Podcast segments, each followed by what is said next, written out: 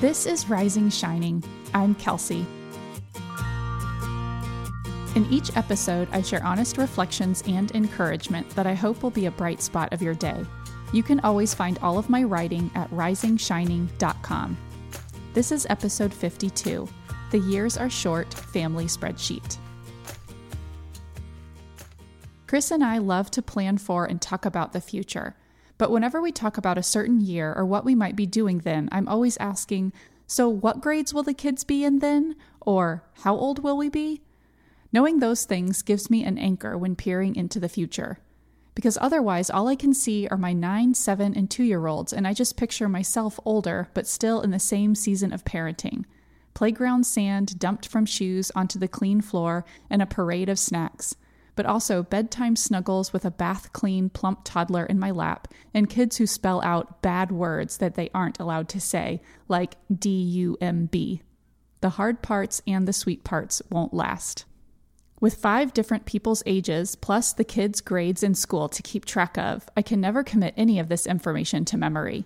Yet more and more, we're thinking of the years ahead as we think about spending time at our Eau Claire house, marvel that middle school is not that far away for the boys, and as Chris and I contemplate professional goals. So just this morning, I finally made the handy little spreadsheet I've been wanting. Our life is lived on an academic calendar because of Chris's job as a professor and with the kids being in school. So I decided what would make the most sense to me is using September as the benchmark for how old everyone will be and what grades the kids will be in. In September of every year, everyone will have started their new school year, plus Chris's birthday is in September. And here in the post, I have a screenshot of what the spreadsheet looks like, so you can see that at risingshining.com.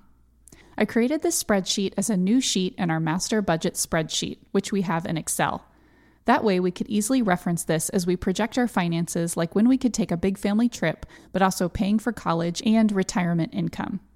In the spreadsheet, I created the following columns Chris age, Kelsey age, dash age, dash grade, Cedric age, Cedric grade, Maeve age, Maeve grade, and family notes. Next, I filled in all the years, ages, and grades. Then I jotted down some family notes, like when we might spend a semester in Eau Claire, when our big wedding anniversaries are, when my Yale grad school reunions are, and when Chris is eligible for early retirement and then full retirement. Then, looking at the kids' ages, I made notes of when we'll be done paying for daycare, woohoo, and when we might first try an international trip. Chris noted when we'll have our Gilbert house paid off. We did a 20 year refinance in 2021. This was an easy spreadsheet to make and really just has years and ages. It took me all of seven minutes. Yet I found myself feeling many emotions while staring at the little rectangles on my screen. I can see when each of my kids will graduate from high school and presumably move out of the house. It feels like a long way away, but I can tap the return button quickly several times, and we're at Dash's high school graduation in a flash. Eight years in less than a second. At the same time, I see all the exciting family fun and adventure that is right around the corner. The everyday kind of fun like we had this weekend when Chris and I worked a puzzle with the boys. Look, Maeve will be joining us just two rows down. And the big fun like potential travel. In parenting, Especially right now, with three kids, which includes a toddler, I find myself often needing to exist completely in the now, whether because I'm trying to be present or because there are so many demands on me that I can only think about what to do in the next minute. But as parents, we're also often stepping back to take the long view. We remind ourselves that these meltdowns slash never going to the bathroom alone slash refusing to eat any kind of melted cheese is just a phase and that surely we won't argue about daily showers forever. This spreadsheet dropped the long view in my lap and made me stop to say, oh, as in, oh, Maeve is going to kindergarten so soon. How?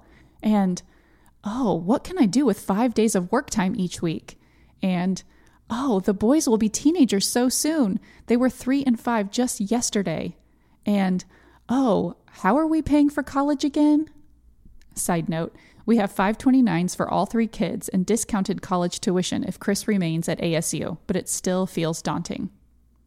As we keep talking and dreaming about the future with our family, I'm looking forward to adding more ideas and possibilities to this spreadsheet. And maybe I'll remember to open it up when it seems that I'll never again go to the bathroom alone.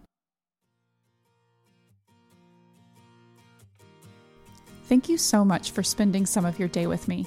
A link to this post is in the notes of your podcast player, and the post has photos of my family in 2016, 2020, and 2022. And like I mentioned, I have a screenshot of the spreadsheet I made.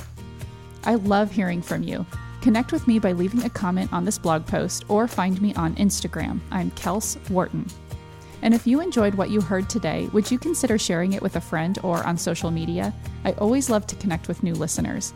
Similarly, your reviews on Apple Podcasts are so appreciated. Until next time, I'm wishing you a great day, friends.